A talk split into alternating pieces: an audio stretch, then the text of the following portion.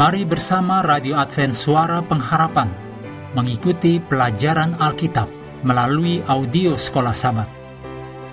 Selanjutnya kita masuk untuk pelajaran ke-11 periode 3 sampai 9 Desember dengan judul Penipuan Akhir Zaman. Mari kita mulai dengan doa singkat yang didasarkan dari Mazmur 24 ayat 4. Orang yang bersih tangannya dan murni hatinya tidak menyerahkan dirinya kepada penipuan dan tidak bersumpah palsu. Amin.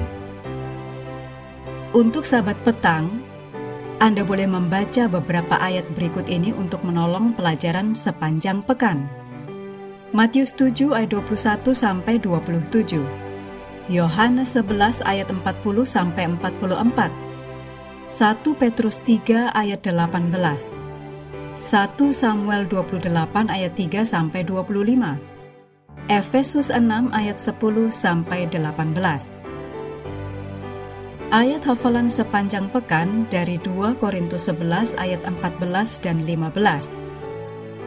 Hal itu tidak usah mengherankan sebab iblis pun menyamar sebagai malaikat terang.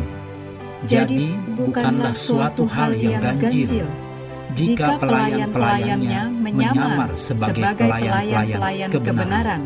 Kesudahan mereka akan setimpal dengan perbuatan mereka.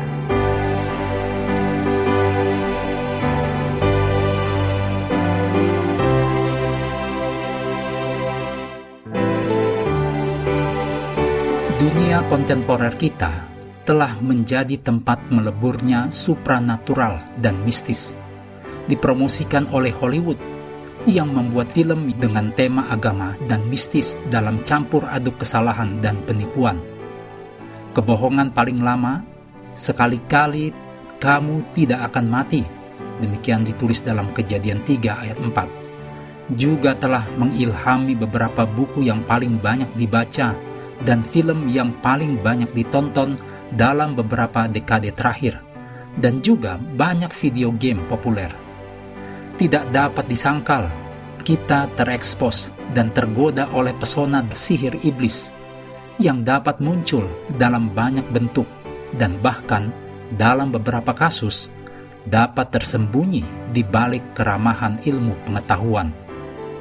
Salah satu fenomena yang paling menipu adalah apa yang disebut pengalaman mendekati kematian atau mati suri, di mana mereka yang telah mati hidup kembali dengan cerita-cerita tentang kehidupan setelah kematian.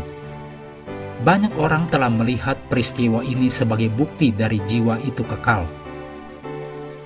Kita akan melihat beberapa penipuan akhir zaman, termasuk mistisisme, pengalaman hampir mati, reinkarnasi, penujuman, dan pemujaan leluhur, dan lain-lain. Ini adalah subjek berbahaya yang harus kita waspadai, tetapi tanpa mengekspos diri kita pada pengaruh mereka.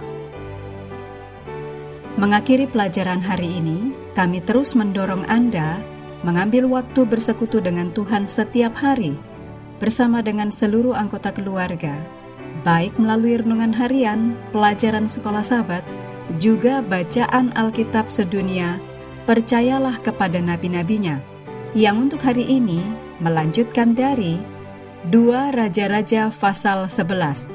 Tuhan memberkati kita semua.